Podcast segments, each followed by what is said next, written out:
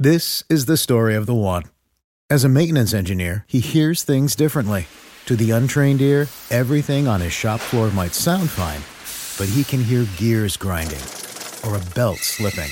So he steps in to fix the problem at hand before it gets out of hand. And he knows Grainger's got the right product he needs to get the job done, which is music to his ears.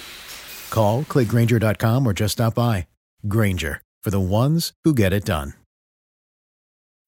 When you need mealtime inspiration, it's worth shopping Kroger, where you'll find over 30,000 mouthwatering choices that excite your inner foodie. And no matter what tasty choice you make, you'll enjoy our everyday low prices, plus extra ways to save, like digital coupons worth over $600 each week. You can also save up to $1 off per gallon at the pump with fuel points. More savings and more inspiring flavors make shopping Kroger worth it every time. Kroger, fresh for everyone. Fuel restrictions apply.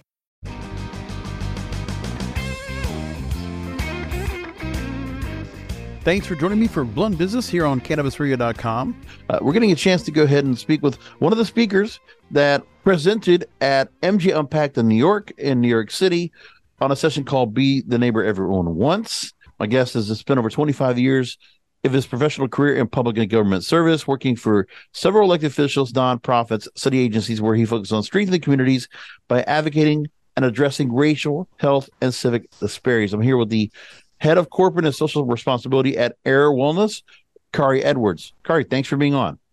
Thank you for having me. I'm really looking forward to this. Absolutely. So you're just outside of the famed New York Midtown Manhattan Hilton, 54th and 6th. I've gone to a lot of conferences there in the last 10 years, or actually more than that. We're going back 16 years. And I love that place. So you're in a great space over there, and I love it. So, talking about doing good in your community, that you can do more than help those around you. Now, I know, especially what it's saying to be in New York City and the market of New York, where they're all making some significant changes in terms of social equity. Talking about what you are, are ready to go and present. Obviously, this will be after the fact, but give me a little bit of taste of what the this session is here to be all about.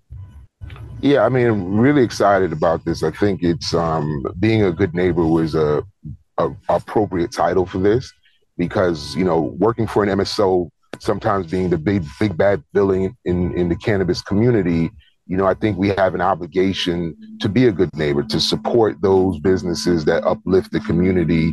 Um, and one thing that New York has done different than any any other state is to make sure that that was a requirement. And so the things I'm going to speak about really was just about how it is and what our responsibility are to community not only just social equity applicants, but the overall community, the folks who have been affected by the war on drugs, the folks who ha- have to now deal with the smell of marijuana if they don't want to, you know, have, are not used to it, the, the people who, you know, we have to go into communities and educate on the health benefits of, of cannabis. And so there, there's so many different relationships that I'm excited to to address. But I think the biggest thing is really being a sincere partner, being an intentional partner on doing right by those folks, by the people who are affected by the either the big MSOs or just cannabis as an industry. Now, with that said, you're seeing it very positively. I mean, there are all the MSOs are making their point to appoint positions like yours into the space in that educational front. But along with that, you would hope that some of the education will help for those that want, from an entrepreneurial standpoint, to be able to go ahead and take advantage of the social equity licensing, the CAURDs, but there's been a little bit of a few obstacles, even though it's all put in place. The implementation's been going on. We're rolling out. We're seeing dispensaries starting to open up. But there's been, from some guests I've talked about, it has been a struggle to go ahead and incorporate with all the permit the permit processing from you know say one having some dispensaries having to open up with a soft opening, then having to go through having an actual inspection of the hard the storefront itself to reopen again. So having a bit of a space before. So you might have a pop up. Then you got to go through inspection, soft opening, inspection, and then the store can actually begin to operate. And that's what I've been hearing for those that have been out there trying to go do this. But I mean, we're seeing more of it going on. But to be right now here at the end of April, and only the fifth licensed cannabis dispensary has already opened up I mean, it's just it's a bit of a slow process, especially for social equity licensees. What do you say about that? Think about being a small business just in general. You know, you, you have to have one to know how to get into small business. You have to have your licenses, you have to have your agreements in place. And the majority of the community, and like I said, I'll, and I'll be very blunt about it, the majority of Black and Brown communities have never had that educational aspect for them, right? We, we don't go to school and learn how to be entrepreneurs. It's, it's usually through a process of need, it's a process of just desire. So even though we have the greatest intentions, those obstacles, those natural obstacles become a place where it's hard for us to get started. So when you talk about even with the state of New York not being able to really fully fulfill some of their investments in capital projects, now now me as a small business owner, how do I go about signing a lease, talking to a landlord?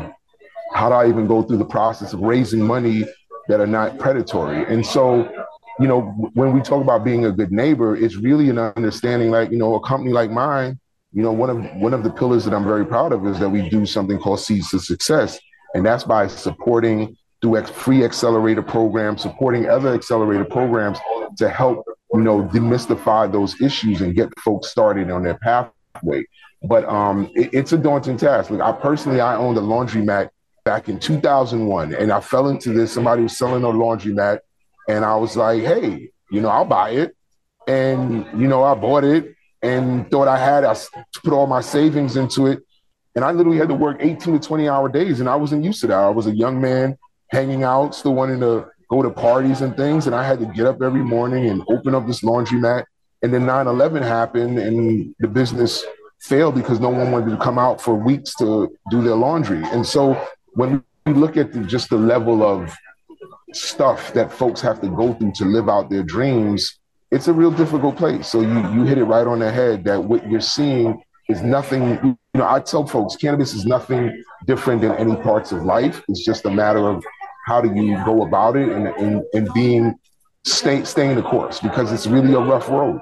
So at the moment, just to clarify from my stats that I have here, that I'm still able to see that right now there are eight licensed dispensaries of the social equity for part of the New York Social Equity Cannabis Investment Fund, and there are five now in metropolitan New York City proper. Uh, now, with that said, there's been some stories out there where in the same thing, and you know, I bring this across a lot when we talk about social equity here in the program, especially with New York. There have been stories that have come out about how there are particular companies that are struggling to find banking services. There's a story from Stupid Dope that talks about black-owned cannabis companies struggling to find banking in the space.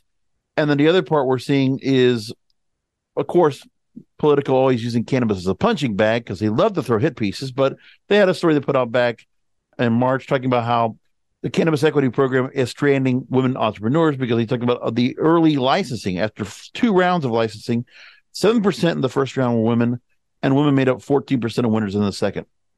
I don't need to go and take my time to go and just try to debunk or try to justify all these things that might happen. Things are just happening as they are.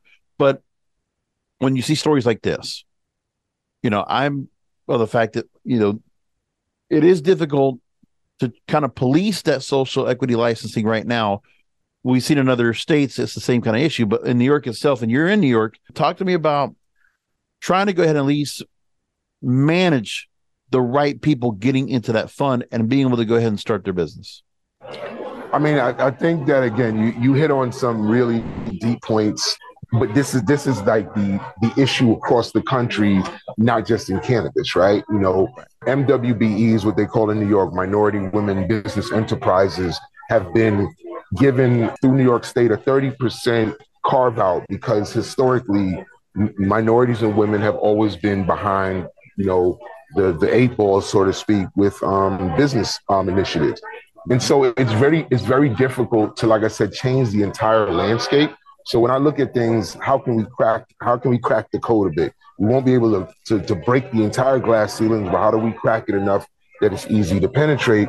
And and this again the statistics that you you read off they're, they're disappointing. And not not disappointing just from a an mso standpoint right? Because we need small businesses to succeed right? We we need you know our wholesale market. We want to be able to and we're not in new york yet. You know our plan is to be in new york. We, we are doing what we feel is is the right solution to get into the New York space.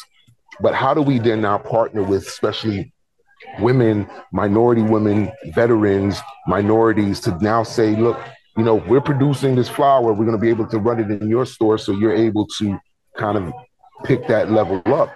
I think we have to really be more intentional. Like I think the state of New York has done a good job creating the intention, but the action plan has to be from the MSO down to the everyday person wanting to get into cannabis. We have to support small businesses. We have to support black businesses. We have to support women businesses. I mean, as we start to improve the the numbers, the sustainability is the question, right? You know, I think New York's going to get to a point where we get these licenses, we get more of these these um, applications in and stuff like that. But then what happens, right? Once you open up your doors, how do we make sure that you're sustainable? How do we make sure you don't fail in in three years? And so again, you know, it comes back to the to the to the, the um, panel I'm speaking on. How do you be a good neighbor? And I think that you know, as MSOs, we really have an obligation to support the entire industry. You know, my, the chairman of my board said, "Look, even if we don't get into New York, we want to make sure New York succeeds because if New York succeeds, yes, everybody succeeds, right? And then, and especially if New York succeeds, they they are going to embarrass everybody else who hasn't put social equity who hasn't put people who've been impacted on the war and drugs, who haven't, you know, and when we look at mothers, right? When when a, when a father's locked up for selling drugs in any other state, who's running the household? So if a if a if a woman decides that she wants to get into this business to right that ship, she should be at the front of the line. And I, and I think that that's some of the things that we don't look at. You know, we we all have mothers, and mothers have created the, the dynamic in which we all were raised why aren't we doing that more for for women entrepreneurs who are trying to get that piece of the pie? So um, right.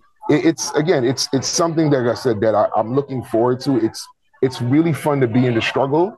Um, even though I'm from an MSO standpoint, but it's really fun being in a place where we can push the agenda forward and help help that narrative. Like, you know, again, I'm at MJ Unpack and you know, groups like our academy, women brands, right? Women own brands and they're all over the third floor, the fourth floor, but why aren't they more on the third floor?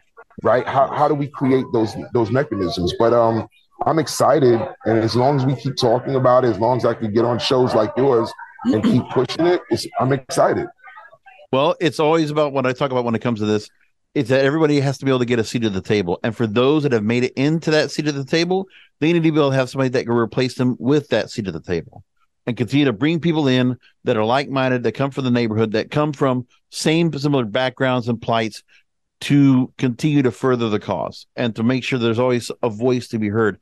Now, I have more questions for our guest. The head of corporate and social responsibility at Ayr Wellness, Khari Edwards. Here on Blunt Business. Stay tuned. We'll be right back. Rolling into some sponsors, but we'll be right back with more Blunt Business. This is the story of the one. As a maintenance engineer, he hears things differently. To the untrained ear, everything on his shop floor might sound fine, but he can hear gears grinding or a belt slipping. So he steps in to fix the problem at hand before it gets out of hand. And he knows Grainger's got the right product he needs to get the job done, which is music to his ears. Call, clickgrainger.com, or just stop by. Grainger, for the ones who get it done. I'm joined with the head of corporate and social responsibility at Ayr Wellness, Khari Edwards. One of the things I really know that you've been very passionate about, 420 Expungement event. And your Changing Legacy series, continuing to change people's lives for the better. And you've done a lot of these, especially in New York. And with that said, it's to help those that have been wrongly incarcerated, wrongly, you know, disenfranchised and diff- and wrongly oppressed talk to me about the success of those programs and how that's worked out and the kind of response you've gotten. Well, I will tell you that it's that is one of my single most proudest moment in any industry that I've worked in. Right, freeing people and giving people an opportunity is something that I wish everybody does. We pay that forward, and so again, kudos to John Sandelman. He hired me for Ayr. He's now the chairman of our board. When when he met with me, he said, "Look, I want to be a force for good. I'm not quite sure what that means, but I do know there's a couple things that he wanted. He wanted one to make sure that everybody had a fair starting point. Um, and if we if everybody gets a fair starting point, there's a chance for everyone to succeed. And so we sat down and, you know, not being from the cannabis world, but being from the social justice world, what, what's happened to most of our community, white, black, brown, when it comes to cannabis, people have been locked up. People's lives have been changed. Families have been broken. Ecosystems have been destroyed. Communities are now gone. And so the thing that I looked at was every community that we we were currently working in and the ones we were looking at, what was the one single issue? People being locked up. People being locked up for for a, a drug that can help you through cancer or or help you know with sickle cell. Like it, it's amazing how people have been you know, families have been destroyed based off of a, a, a, either a PR nightmare or misconception. So what I said is like, let us invest in our community. Let us open up the opportunities to pay for lawyers, partner with social justice groups, and start having folks come in to to remove those records. In New York, they've done a great job. They've automatically expunged um, cannabis records, but in every other state, I would tell you, it is scary, right? Even some states, some progressive states like Massachusetts, you know, people are still going through this. And so we started this this thing on Black History Month, and I said, listen, we want to change the legacies of folks who've been affected by the war on cannabis. And we started promoting in, in, in five states that we operate in uh, last February. We did a five state expungement program. It was it was not as, as successful as I would have liked because we real I didn't realize that, that we still had to build trust that people don't think people do stuff for them for free. So we didn't have the outpouring that we needed in that particular case. But this year was 10 times better for us. We still did it in all these five states that we operated in, and the, the, the outpouring was immense. People came. People said, "I heard about you doing this last year. I was scared, and I'm coming out." And our 410 expungement event we did in Rochester, and Rochester has very um, high unemployment rate, um, very you know high not only unemployment rate but arrest rates over the over cannabis. And even though it's in New York State, there was secondary charges, right? When you really look at it, like, yeah, I have a cannabis conviction, but I also have breaking and entering because you want to know something? I was trying to feed my family. Or I have a cannabis conviction and I'm trying to figure out, you know, how do I get this, you know, grand larceny because I was a kid, I stole a car. And so what we did is we expunged people's records. And to date, my friend, that that Rochester event was the most successful because we had buy-in from State Senator Cooney, State Assemblyman Meeks, the mayor of Rochester, the former mayor of Rochester. We had 200 people show up in a community that maybe is 200,000 in total. 200 people show up, and we were able to start and, and finish expungements for 175 people. Mm-hmm. And there was another 50 people that registered while the event was going on. And, and what a gentleman said to me last year will stick with me forever, and I hope it sticks with your listeners. He was like, Mister, thank you so much. And I was like, no, it's my pleasure. He said, no, you have no understanding. He's like, I went from having metal handcuffs to paper handcuffs. Right. And what you did for me is you took those paper handcuffs. I'm able to go get back in public housing. I'm able to be a man to my family. He's like, I felt like I couldn't do anything. He's like, I'm able to even get health care. And he wanted to ro- enroll back in college. So when you look at solving community, it doesn't always mean it has to be a cannabis base but we're using cannabis, we're using cannabis resources to really heal the ills that were done. Because when you really look at it, it wasn't just you being arrested for cannabis, your whole family, your whole legacy was destroyed from that. now, I got to ask this question before we wrap up. Uh, Acreage Holdings put out an analysis for the New York illicit cannabis market absorption analysis. And summarizing, when it comes to a five to seven billion dollar market like New York's supposed to have, uh, at the moment, 280 conditional cannabis cultivation and processing licenses are being set up as of January. 36 projected dispensaries to open this year, but either which way, with the lack of retail outlets, it's going to still strengthen the illicit market. Which I was in New York City, you know, a little over a month ago, and I saw the market out there and seeing the you know the the buses and all these mobile units that are out there selling cannabis you know, not through a proper dispensary. Uh, the idea was that the uh, uh, operators would capture $7.2 billion in revenue between 2023 and 2030, a loss of up to 20,600 direct cannabis and ancillary jobs, and over $2.6 million, billion dollars in state tax revenue could be lost over the next eight years. So, with that said, while you're doing great work with the, the, the series Changing Legacies, the expungement project you have right now, well, what about those uh, those legacy operators that, in the same way, is there any room for them to get social equity licensing to take them out of this market and to put them into the proper market? Because you know, there's there's always a talk about how legacy operators, and I can go back to certain organizations that have talked about this. Um, we've talked to you on Cannabis Radio, where they talked about while those eh, the ones that actually played the right way, that they actually were trying to do something where they were actually trying to put out product they were growing it properly. Uh, Urban Aroma is one particular example that I we would talk to, and the idea was the legacy operators should also get a chance at those social equity licenses. What do we? What do you say to that? The legacy operators are the reason why this industry ha- is gotten to the point of a billion plus dollar industry, right? right? They they're much like we spoke about. They are also small business people that do not understand or do haven't gotten the capacity to grow their dreams, um, no pun intended.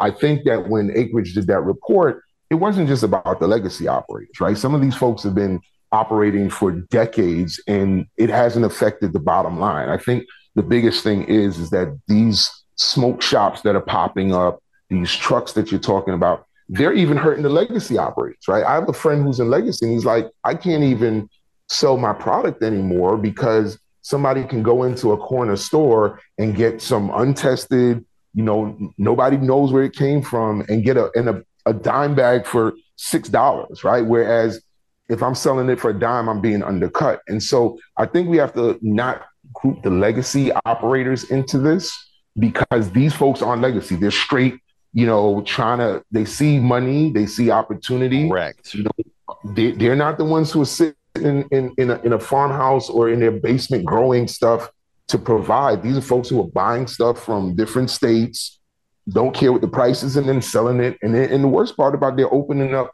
uh, by churches, by schools, and because of the proliferation and the I would say the the coolness of cannabis, right? You know, everybody want cannabis is like how like Cadillacs and, and rap music is now. It's, it's that's the thing. So kids are thinking, oh, I'm gonna just get high and not understand what that means. I think what we need to do in, in terms of just looking at them is let's do a study about how many people, how many kids are we truly educating on how to smoke or or how many seniors are we really how do we create a narrative where the community understands what they're going into and then those shops will die off but you know there are a lot of legacy folks who feel that they've been left out of this some of them you know, couldn't be CAURD applicants because they never got caught, but they want to be so much a part of that. And I think part of the role of MSOs in some cases is like, why don't we bring some of them in as, as head of cultivation? Why don't we bring some of them in as head of retail, you know, and, and kind of bring them into the fold. And if they want to branch out and learn the business, learn it from the paying taxes, learning from the SOPs and the KPIs and all the good stuff that goes into it, then we we roll out really well prepared entrepreneurs. But I think that we've ignored them in some realms because they're illegal, right? They're they're they're the bad guys, and so we're still villainizing folks, even though we're saying that we're forgiving them. So I don't want to group them into a lot of these smoke shops because right those, those oh, folks are yeah. Yukari, you're absolutely right. And forgive me for jumping in, but yes, because there is needs to be a distinction between those that are legacy operators. They're actually growing it themselves. They're actually could go ahead and legitimize, be, be given the chance to legitimize their business, and they'll do and they'll write by their neighborhoods and by where they live. But of course, of course, I kept seeing the green leaf on all these different head shops are all over the place selling illegally. That's got to get curbed. I know that New York City Police and, and New York State is trying to get, and law enforcement in general is trying to go and curb that. I'm joined with the head of corporate and social responsibility at Ayr Wellness, Khari Edwards. Here on Blunt Business, back with final questions after this. Rolling into some sponsors, but we'll be right back with more Blunt Business. We're on the home stretch here on Blunt Business. I'm here with the head of corporate and social responsibility at Ayr Wellness, Khari Edwards.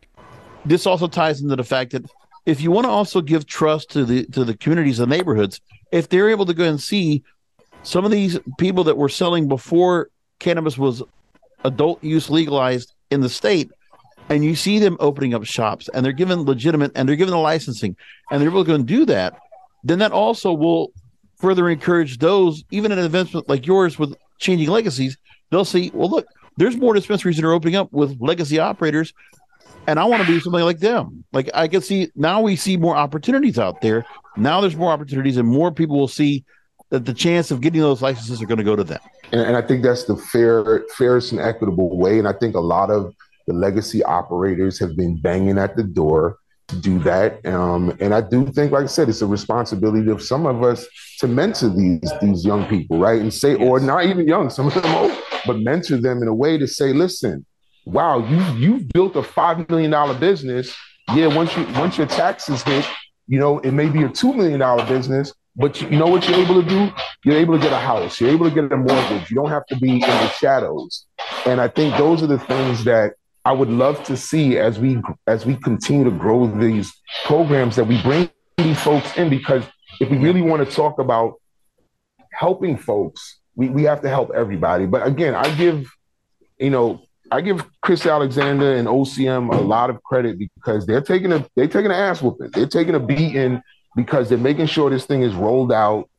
They may be slow about it, but the reality is they want to make sure it's rolled out right because in the end, you know, I tell folks this is really the last frontier for small businesses, especially minority businesses and women businesses to have a bite of the apple. And if it's done wrong, like you see some stuff happens in Chicago and all these other things, if it's done wrong, then we're back at square one. And and like I said, from an MSO standpoint, yeah, we we want to make sure we have a successful market. Like you know, I think I think even though you see a lot of the greed or, or the assumed greed in MSO world and stuff, yeah, it, it's possible, right? And everybody's a great player. But I think for the majority of folks, if we if we could go out there and support people, then we win. Because I think most of our most of our businesses are done on wholesale, right? Like how do we right. get our stuff into a, a minority shop or a woman-owned shop so that our product is out there? And, and then these are the things that you know it's been really exciting being part of this this journey. Still learning a lot. Um, but again, you know, I, I, I love the fact that I get to speak to communities that may not fully get to hear from somebody from an MSO unless it's something different. And so I thank you for this opportunity today as well. Well said. Now, these are the things I want to make sure they bring up every time we go through this and just say, listen, everybody has to get the seat at the table. And then, you know, there are things that can be done to help open the doors for more of those licensees to come in and be able to go and get the same opportunities and the same benefits. You know, one thing is you talk about, yeah, with the tax money, you might lose money on that, but you know what? That's money that wasn't yours anyway, because New York State's going to get their piece. Plus, you're also getting the chance to say, you know what? I'm not going to get shut down again. I'm not going to go ahead and get penalized and lose, you know, and be penalized and maybe even go to jail for it. Like I'm actually going to be able to go and run a legitimate business how much i mean that's that's more important and then you can also assure your public that are coming to your stores they can go ahead and actually know that listen you're also playing a part of not being in the illicit market that's even more, bigger than anything but we need more dispensaries out there the process has been a little bit slow and sluggish but i know they're working on it how are you doing great work over there with ayr wellness so as we wrap things up talk to me about you know how people can go in and participate and now obviously with the expungement events You've done a lot of them in various states so far. I know I saw you've done in Massachusetts and some other markets. But like, if you can, real quickly, how people get, how can listeners get a chance to attend one of these 420 expungement events? If there are any that are be coming up down the line, coming up here, and more importantly, how more importantly, how can they go ahead and connect with you? Well, um, I mean, I, I you can find me at AYR W E L L N E S S dot com. That's if you follow us, and, and I'm, I'm always looking for more followers, right? But if you follow us on Ayr Social Impact on Instagram, we post a lot about our next, all of the stuff that we're doing, right? So I'll, I'll let your listeners know our next set of expungement events are going to be Juneteenth in New York City, uh, Massachusetts, and I believe Jersey. Uh, we also have one in Jersey this weekend. Um, and then, you know, our website, ayrwellness.com Um, so those are the best ways to catch up to me. But that I gave you guys my email. Email me. Um, you know, I, I always respond, especially when it comes to partners who who want to do more, who want to be included. I'm always looking for partners. It's it's very important to know that we can't do it all alone. And so every community that we're in, we reach out to partners and have great conversations and start to do great stuff. And so I met a lot of great people here at MJ Unpacked who want to do a lot of this social justice work, you know, and, and that's really been part of it. Um, but and there's just one thing I wanted to add though. Sure. You sure. know, folks don't really understand why taxes are taken, right? And so when when someone pays some tax in a community, it goes to the social service, it goes to the streets in, terms of the making sure that the the garbage is picked up. It goes to social service um, stuff. It goes to healthcare. So sometimes tax is not a bad thing, right? I know we hate to pay the tax, but the tax goes back to the community and its thing. So that was just my my um, government spiel real quick. But I think that you know, let's continue to push this fight. Let's continue to support you know y- your your podcast because the reality is the more information people have, we did demystify so many of the things, and I hope to be invited on again soon. Yeah, that's definitely going to keep that door open. And more importantly, you know, we also need to go and hold the policymakers accountable to make sure that they also make sure that money is going to the right places as well. I make that point for myself. Uh, now, for those that want to go ahead and participate in changing legacies, your multi-state series of expungement clinics, Ayr Wellness, AYRWellness.com slash changing hyphen legacies for locations for where it's going to be happening next. And also, I got to put my business hat on. Ayr Wellness is publicly traded. You can find them on the OTC markets under the stock ticker AYRWF. So check them out. Khari Edwards, Director of Corporate Social Responsibility at Ayr Wellness. Thanks for being on with us during a really busy schedule in New York. I hope you're having a great time with the MJ Impact. Looking forward, yeah, it's, it's been really uh, eye opening. This is my first one, so I'm excited. And thank you, listeners, for listening in as you always do. Of course, remember to go ahead and like, share, and subscribe. Go ahead and subscribe to the show wherever you find podcasts Apple Podcasts, Amazon Music, Spotify, Google Podcasts, or wherever you find podcasts. And of course, on CannabisRadio.com and the CannabisRadio.com app. And we'll talk to you next time.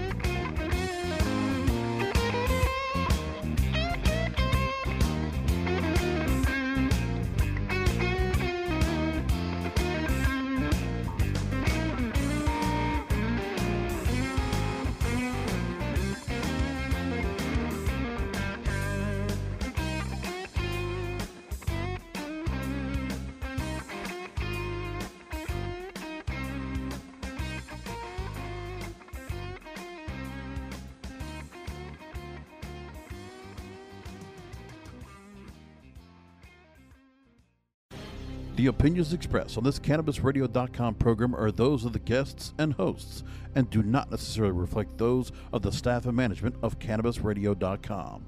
Any rebroadcast, republication, or retransmission of this program without proper consent is prohibited. This is the story of the one. As head of maintenance at a concert hall, he knows the show must always go on. That's why he works behind the scenes, ensuring every light is working, the HVAC is humming, and his facility shines. With Grainger's supplies and solutions for every challenge he faces, plus 24 7 customer support, his venue never misses a beat. Call clickgrainger.com or just stop by. Granger, for the ones who get it done.